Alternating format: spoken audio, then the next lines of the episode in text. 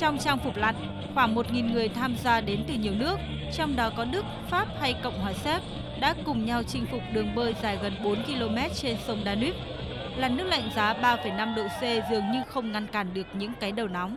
Anh Frank Wessner chia sẻ. Đây là lần thứ 45 tôi tham gia lễ hội. Thật tuyệt vời khi được có mặt ở đây hàng năm. Còn đối với chị Silvia Reimer, đây là lần thứ 8 chị đến với cuộc đua và cảm giác được ngâm mình dưới làn nước lạnh giá của mùa đông thật dễ chịu. Thật tuyệt vời, nước không lạnh tí nào, cảm giác thật dễ chịu. Dòng nước có thể hơi khó làm quen nhưng ngoài điều đó ra thì không có vấn đề gì cả. Khung cảnh ở đây rất đẹp. Đây là lần thứ 8 chúng tôi đã tham gia hoạt động này, mặc dù phải tạm dừng trong thời gian Covid. Đồng hành cùng với họ là những chiếc bè cứu hộ đủ hình dạng và màu sắc.